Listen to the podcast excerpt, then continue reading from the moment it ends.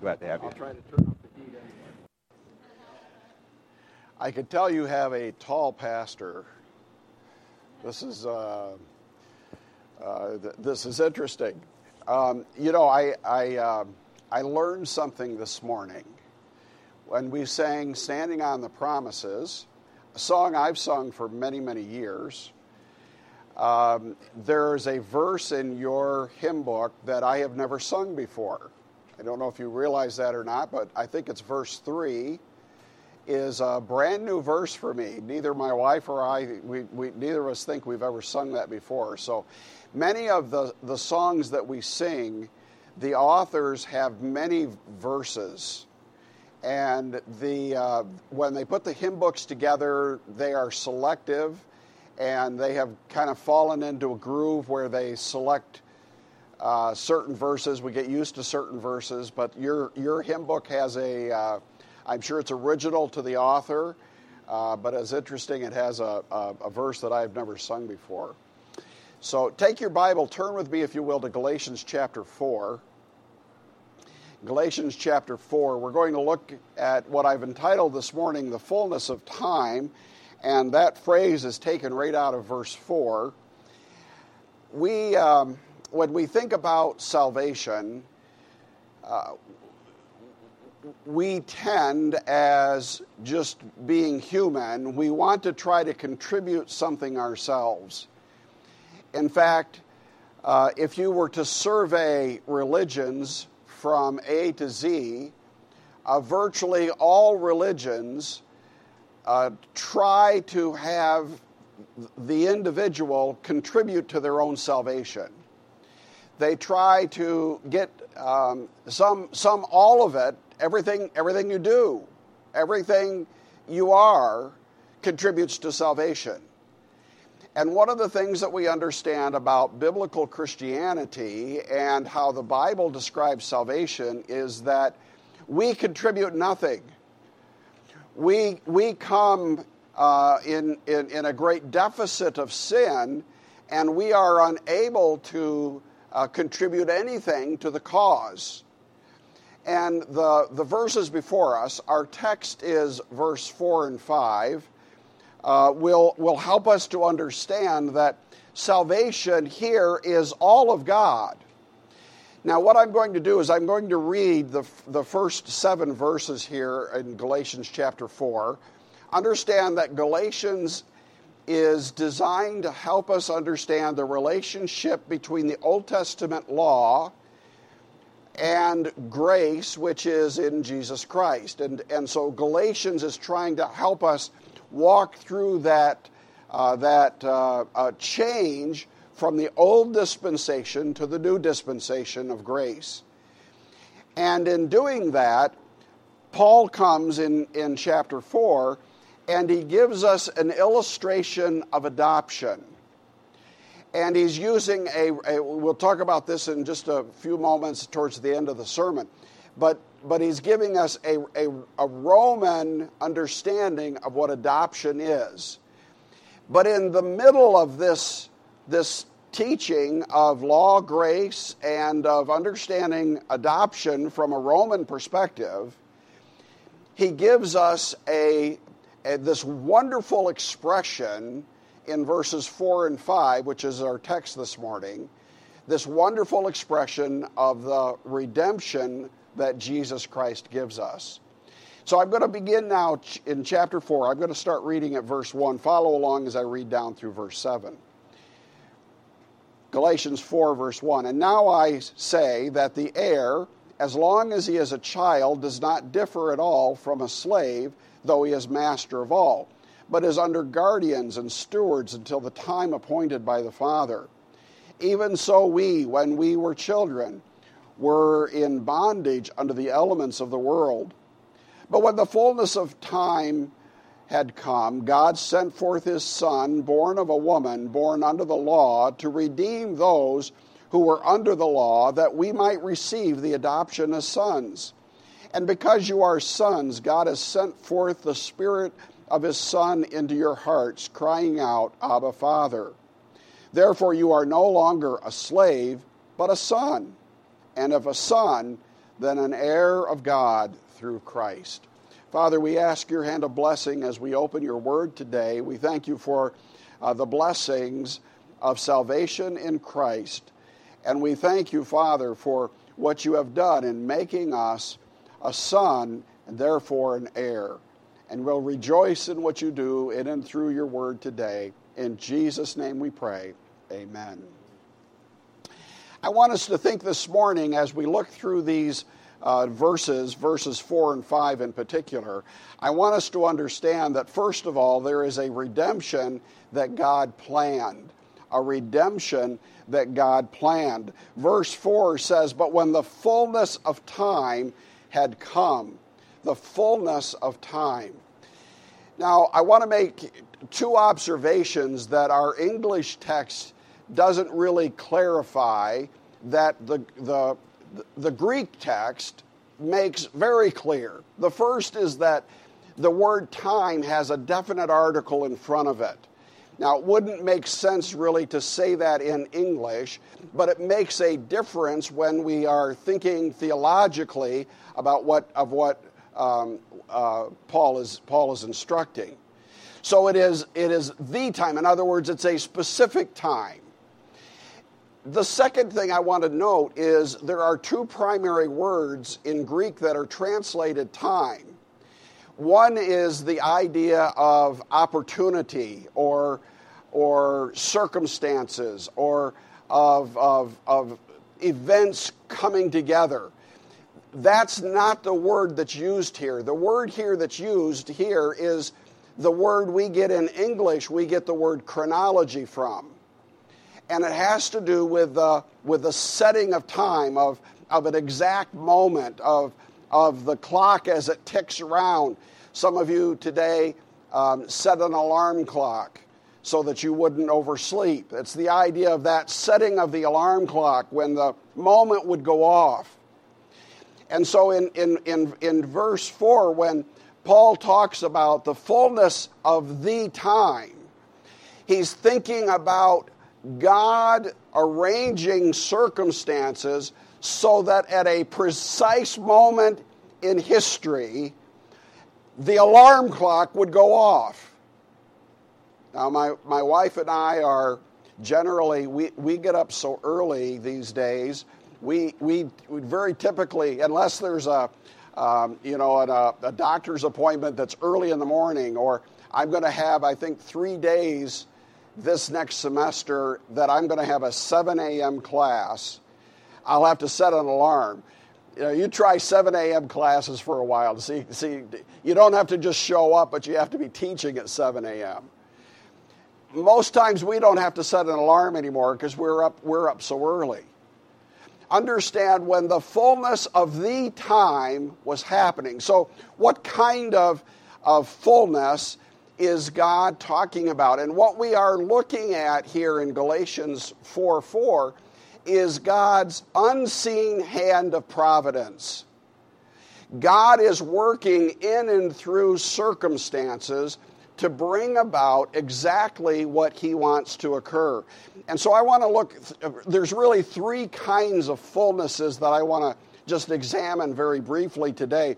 The first is what I would call historical fullness.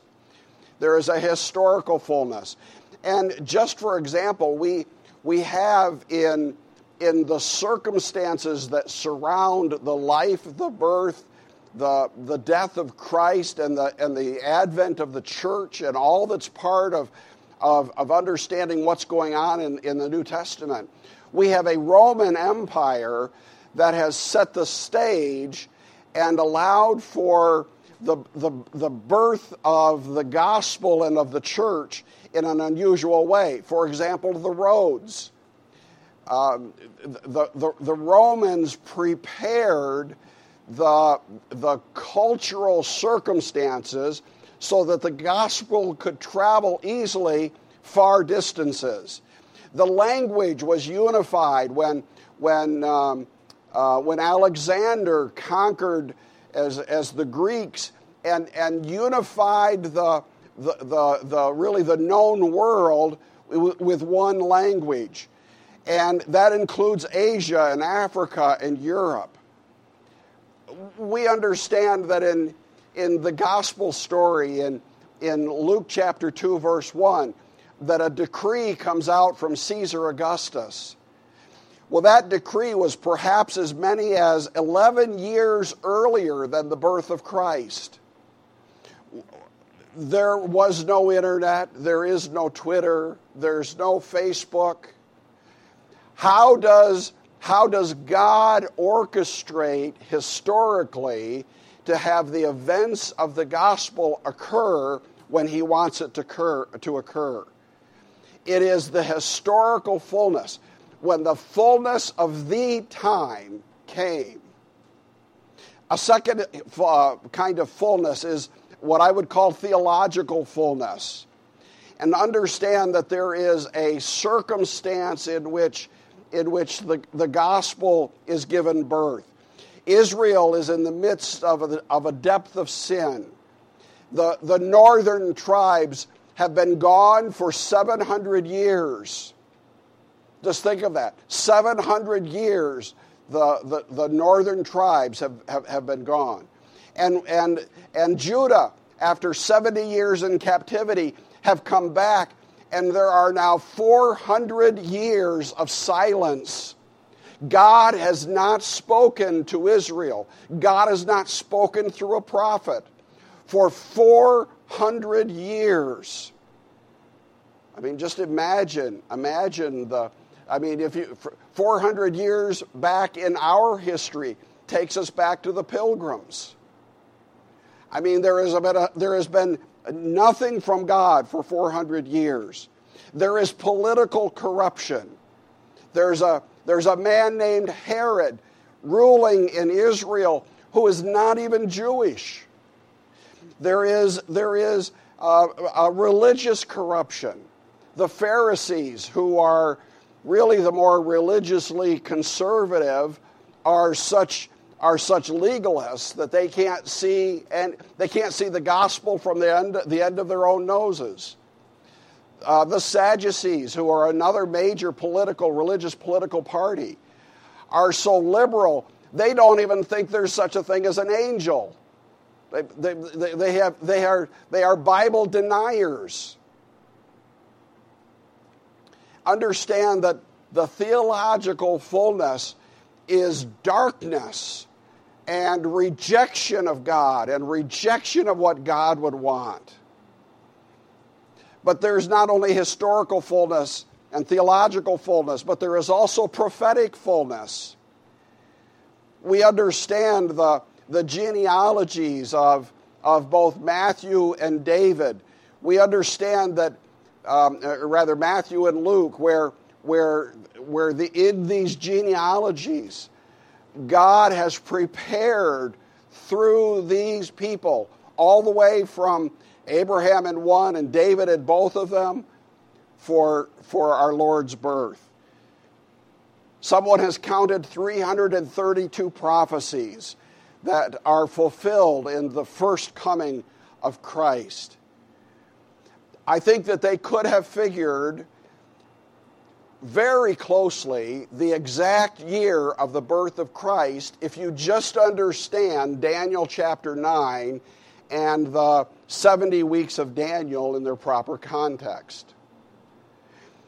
And so I don't think it's an accident that when, when Christ is brought into the to the temple to be circumcised. And, and you have Anna and you have Simeon who are there essentially waiting for the Messiah. I think it would have been possible to actually figure out when the Messiah, a certain range of years, when the, when the Messiah had to be in the temple to be circumcised.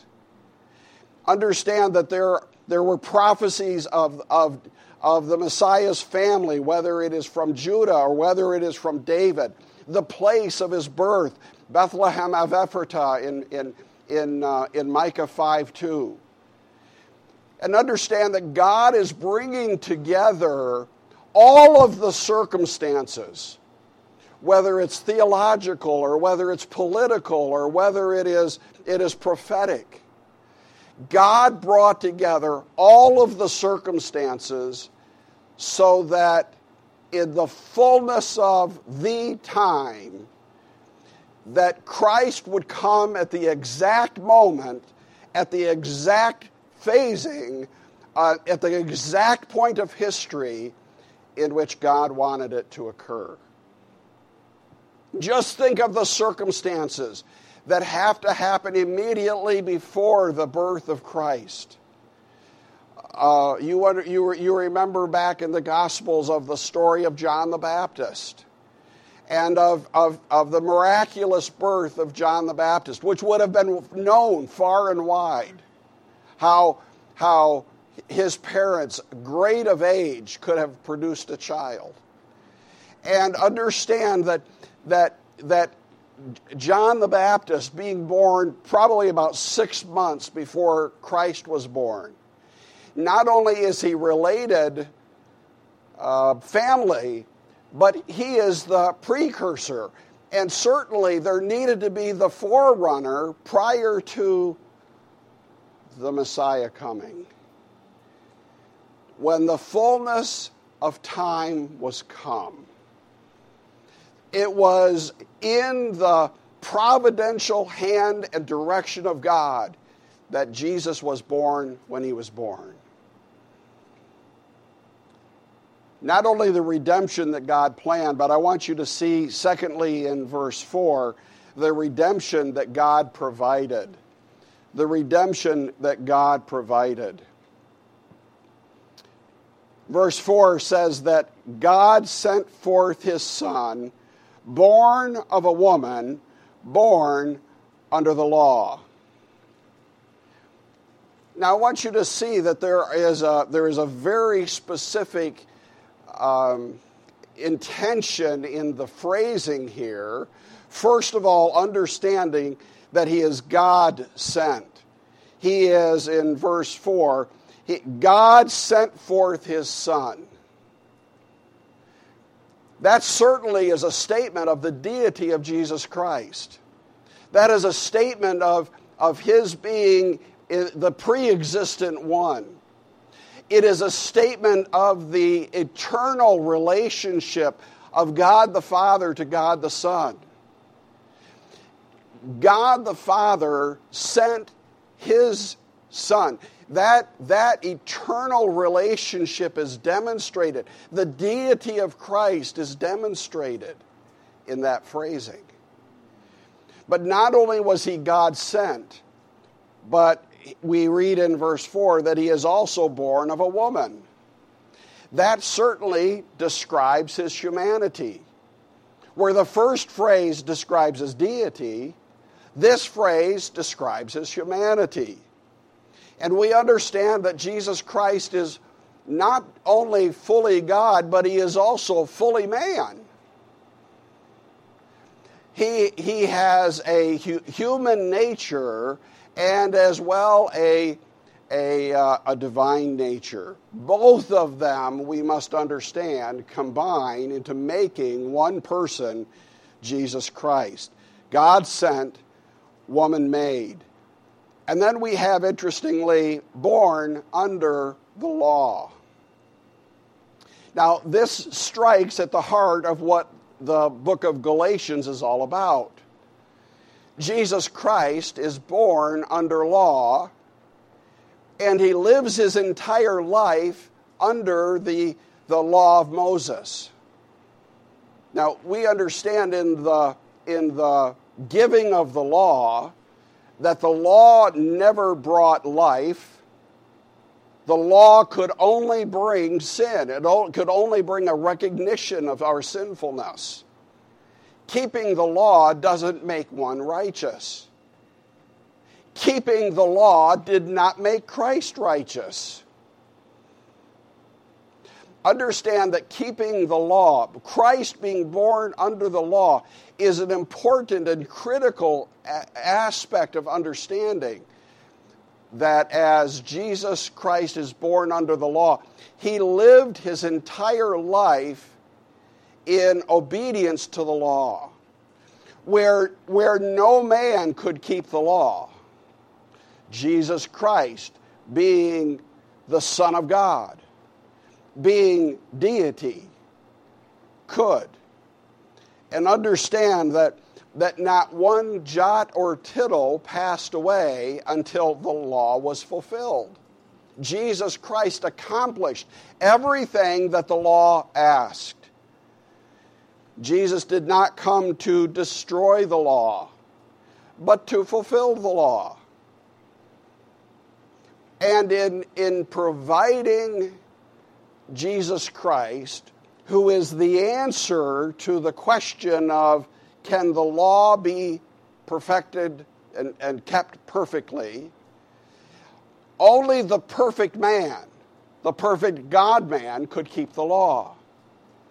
And so Jesus Christ is singularly qualified because he was born under the law and kept the law. The redemption that God provided is only through Jesus Christ.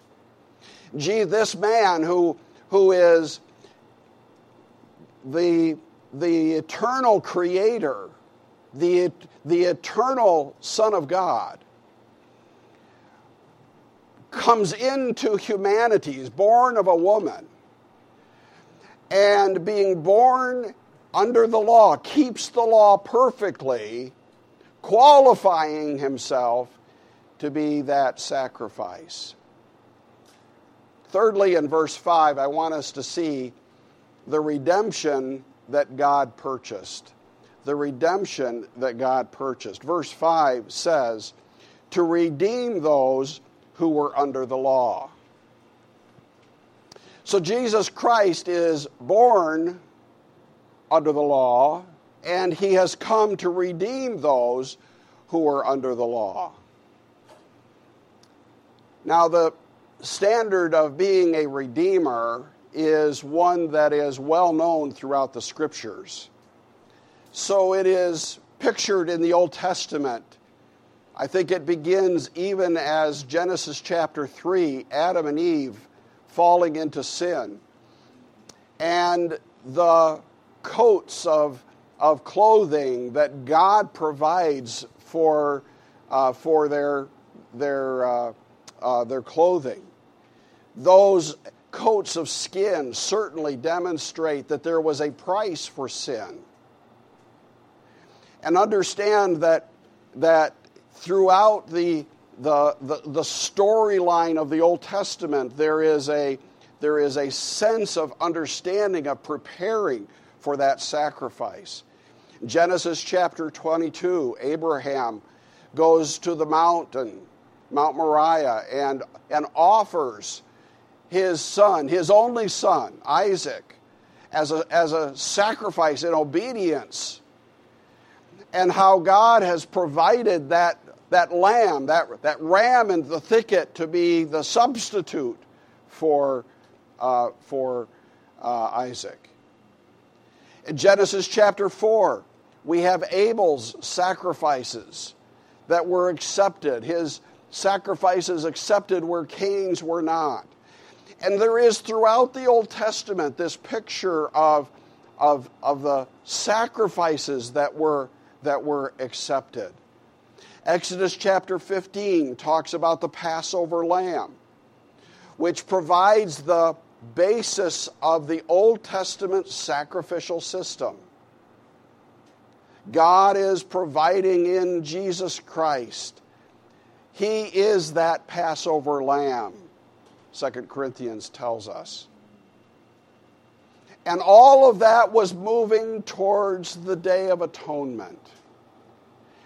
And the Old Testament sacrificial system is, is designed to give us a picture of what is actually accomplished in Christ on the cross. To redeem those that were under the law not only is it pictured in the Old Testament, Old Testament but it is, it's personified in Christ himself. I find it interesting that when we talk about why did Christ come, we often don't listen to Christ's own words when he said why he came. Luke chapter 19, verse 10. The Son of Man is come to seek and to save that which was lost. That's why Christ came. Christ came for the purpose of redeeming not only Israel, but all mankind. Revelation 5 and verse 9 For thou wast slain and hast redeemed us to God by thy blood. What is it that Christ wanted to accomplish? In Jesus Christ, we find the focus of what redemption is all about. It is focused into the person of Jesus Christ. And then we understand that there is a price to be paid, there is a purchase price. Keep your finger here in Galatians, but turn with me, if you would, to 1 Peter chapter 1. 1 Peter chapter 1.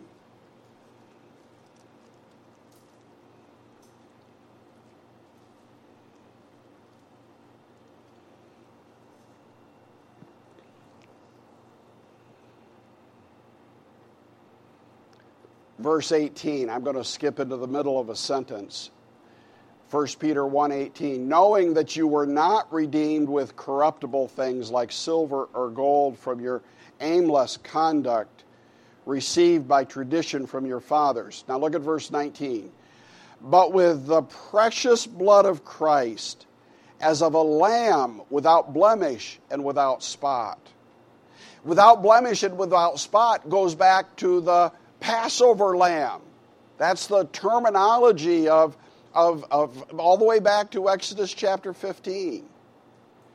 What, what was the price of our redemption?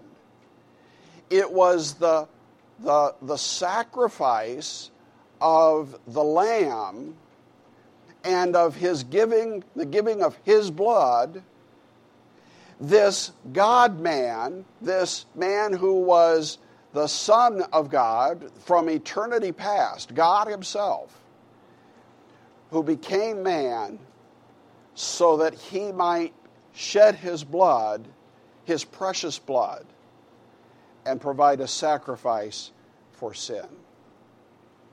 Galatians chapter 1 verse 4 we read who gave himself for our sins that he might deliver us from this present age Titus chapter 2, verse 14, who gave himself for us that he might redeem us from all iniquity.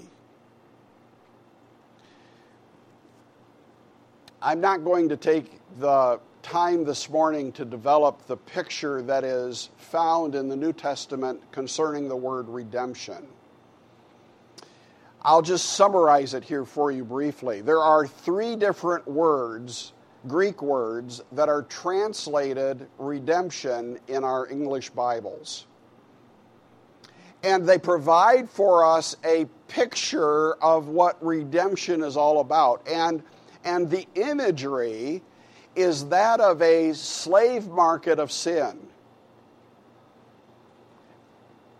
The first word is, is used, means to purchase in the slave market. God comes into, in this imagery of redemption that is found in the New Testament, God comes into the slave market of sin and purchases us with his own blood and, and, and buys us in the slave market of sin. The second word is the idea of purchasing out of the slave market. In fact, that is the word that is used in Galatians chapter 4. When we read in verse 5, to redeem those who were born under the law. The idea here is, with the second term, is that we are, we are purchased in the marketplace of sin, but God redeems us. He takes us out of the marketplace he removes us from the location of our sin. The third word that is found in the New Testament, translated redemption, is the idea of to be set free. It is to be released.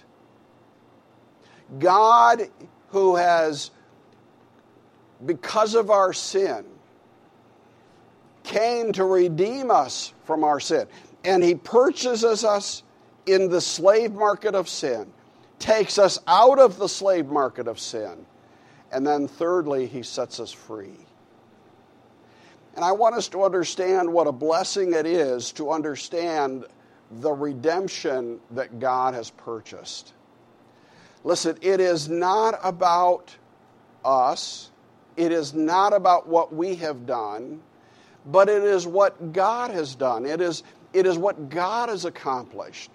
It is about magnifying and honoring and, and glorifying God, who alone is the author of salvation. He alone is the performer of salvation. He alone is the one who has provided such a redemption. He is the Lamb without spot, without blemish. So, the redemption that God has purchased. I want you to come with me now back to Galatians chapter 4 if you're not already back there. But I want you to see the, the final phrase of verse 5. To redeem those that were under the law, then this final phrase, that we might receive the adoption as sons. The redemption, number four, the redemption that God promised. The redemption that God promised. Paul now is connecting the storyline of Jesus that he has been going through in these two verses. He now connects this, this story of Christ to the passage in, in Galatians 4 and to the greater context of the entire book of Galatians. And what Paul is doing is he's making a contrast between what it means to be born as a child and what it means to be born as a son. He's making, he's making that distinction. Now, what I want us to think about, first of all, is that we are, in, in receiving Christ, we are born as a child. We are, we are born again. John 1:12 but as many as received him to them gave he power to become the children of God there is a there is a, a, a in the faith reception process we are we are born again as a child of God um, the, the first time we are born physically, the second time we are born spiritually. That's the idea of being born again. Paul, however, is taking this another step. We are born as a child, we are in the family of God, but he is going another step, and what he is doing is he, he is saying, not only are you born as a child, but you are adopted as a son. You're adopted as a son. Now, if you go back with me into verses 1 and 2, I just want to just look at, look at the context here. Um, and this has to do with, with the Roman custom of adopting a child out of your own family. So in, in verse 1, now I say that the heir as long as he is a child, does not differ from all uh, at all from a slave, though he is master of all, but is under guardians and stewards. Now, the, the, the, the illustration that Paul is giving us in a, in a Roman house, there would be, there would be um, in a typical house, there would be many slaves. The slaves would have children you have a wife, you have children, your children are playing around with their children. And, and it's just, you're, you know, you're, you're the, the, there, is, there is not a distinction necessarily in a slave's child and the owner of the home's child.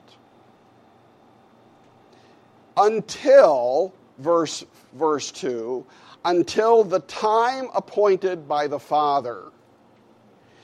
In other words, there is a, there is a moment in time when, when the, the owner of the home, now this is a Roman custom, when the owner of the home takes a, one of his children and makes him his heir.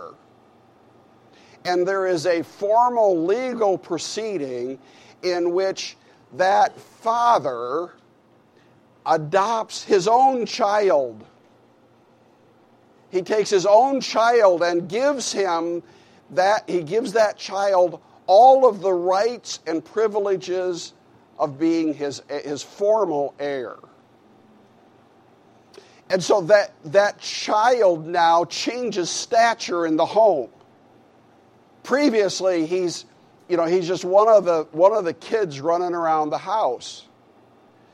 But now he is an heir. He has been adopted. He is the, the, the relationship with the father, the owner, is now formalized and set. And so, what, what Paul is doing, he's he, in, in, in giving this, uh, this, this Roman cultural illustration, he's saying there's a difference between being born as a child, being physically born as a child, and being adopted into this Roman cultural context. Changes the status. Now, what Paul is doing is he's giving us an illustration of what, what it is like to be in God's family. Because in God's family, we are, we are born again as a child of God. We are part of the family of God. We can call God our Father. But there is more than just that family relationship, there is also a legal relationship that we have with God the Father. Because not only are we part of his family as a child, but we are, we are adopted as a son. Now, I realize we live in a, in a world that's everything is kind of gender neutral. You know, we're, we've, we've, we're kind of lost. Bible translations are even, you know, they're, they're, they're giving up um, a lot of the male pronouns. And, and, and, and frankly, some of the male pronouns that are used in the Bible are intended to be male and female inclusive. You know, we understand that. But you've got to hold on to this kind of concept because that's, that's, this is Paul's illustration of what happened in the Roman culture. And so being adopted as a son, that's for all believers. We are, we are all given that place of privilege and of inheritance. And so he goes on and he says in, in, in, in verse 6 And because you are sons, because you have been adopted by God the Father, not just as a child, but you have given you are given a legal standing before, before God because you are sons, God has sent forth the Spirit of His Son into your hearts, crying out, Abba, Father. Therefore, you are no longer a slave. You're not just like somebody else in the house, but a son. And if a son, then an heir of God through Jesus Christ. And so the promise, the promise of this redemption, is that we have a, a permanent standing and relationship as an heir of Jesus Christ, a joint heir with Jesus Christ. I mean, what a blessing it is that in this redemption, we are, we, we, it's not just having fire insurance. It's not just that we're not going to hell and we're going to heaven. Praise God for that. But it is more than that because we are, we are brought not just into the family of God, but we are brought into this legal standing with God in that we are made part of the, of the heir of what is Jesus Christ.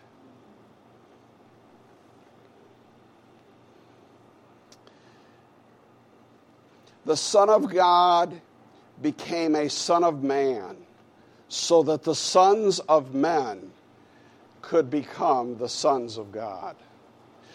Listen, we, we, are, we are brought into this legal relationship, not just as children, but as sons. Now, I want to encourage you today in the things of the gospel. I want to encourage you today in the things that Jesus Christ has provided through his blood to provide redemption. I, I want us to understand that salvation is, is not something we have done, but it is something, it is, it is everything that God has done. And so I would ask you today are you a believer? Because our responsibility to the redemption that God has provided, our responsibility is really threefold. Number one is to believe it, to receive it, to accept it, to, to acknowledge it by faith and have it become part of our life. We are, we are to believe it. The second responsibility that we have is to live it.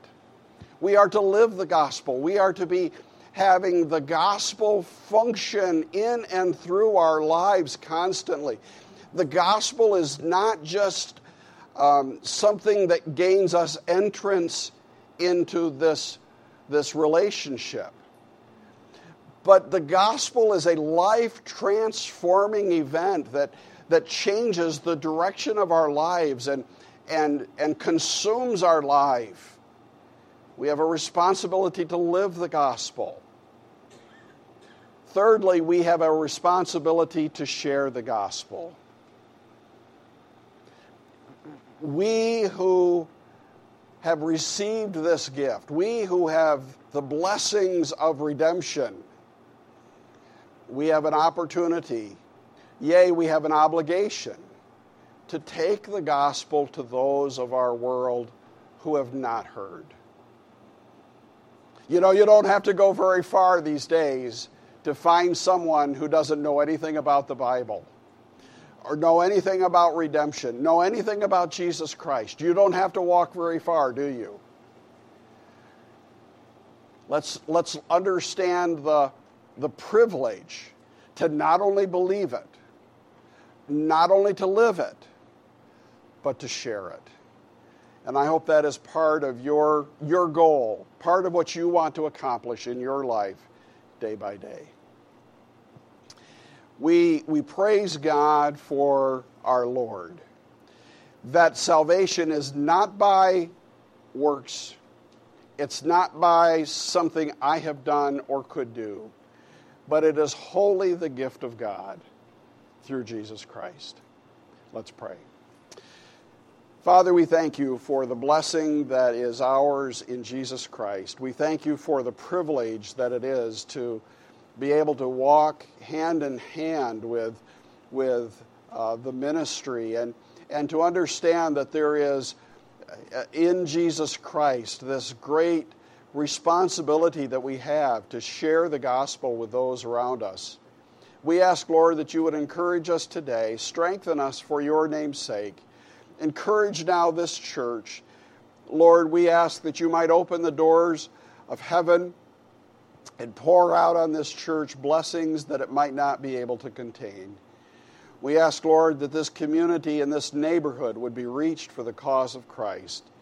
And we ask, Father, that you to continue to encourage uh, the, the, the process and, and the growth of this church for the honor and glory of our Lord Jesus Christ, in whose name we pray.